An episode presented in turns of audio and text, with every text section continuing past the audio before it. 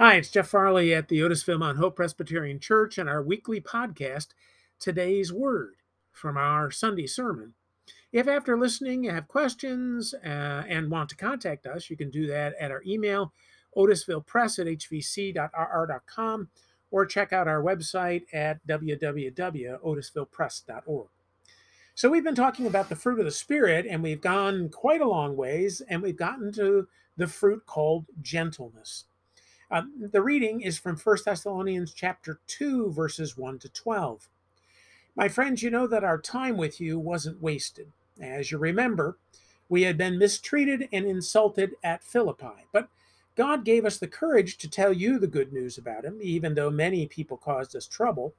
We didn't have any hidden motives when we won you over, and we didn't try to fool or trick anyone. God was pleased to trust us with his message. We didn't speak to please people, but to please God, who knows our motives. You also know that we didn't try to flatter anyone.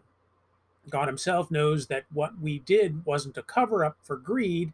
We were not trying to get you or anyone else to praise us, but as apostles, we could have demanded help from you. After all, Christ is the one who sent us. We chose to be like children or like a mother nursing her baby. We cared so much for you, and you became so dear to us that we were willing to give our lives for you when we gave you God's message. My dear friends, you surely haven't forgotten our hard work and hardships. You remember how night and day we struggled to make a living so that we could tell you God's message without being a burden to anyone both you and God are witnesses that we were pure and honest and innocent in our dealings with you and the followers of the Lord. You also know we did everything for you that parents would do for their own children. We begged, encouraged, and urged each of you to live in a way that would honor God. He is the one who chose you to share in his own kingdom and glory.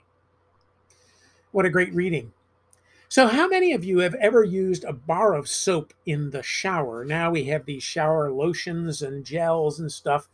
Just wondering if you've ever actually used a bar, because way back a long time ago, when I was first taking classes to learn how to deal uh, with youth ministry, one of the professors said that working with teenagers uh, was hard. He noted that with all the hormones raging, uh, working with teenagers required us to be gentle but firm gentle enough not to bruise fragile egos, but at the same time firm enough so that the teenagers we worked with understood the limits of acceptable behavior.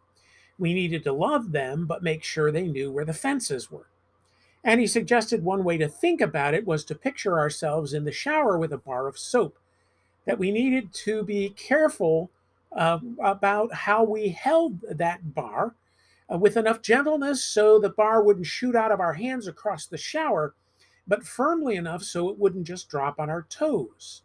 That's the way we needed to care for young people. The fruit of the Spirit this week is gentleness, one of the fruit in Paul's list in Galatians 5 love, joy, peace, patience, kindness, goodness, faithfulness, and then gentleness, and finally self control. Gentleness, something uh, that was always obvious in Jesus' ministry and should be just as obvious in the way we care for people too.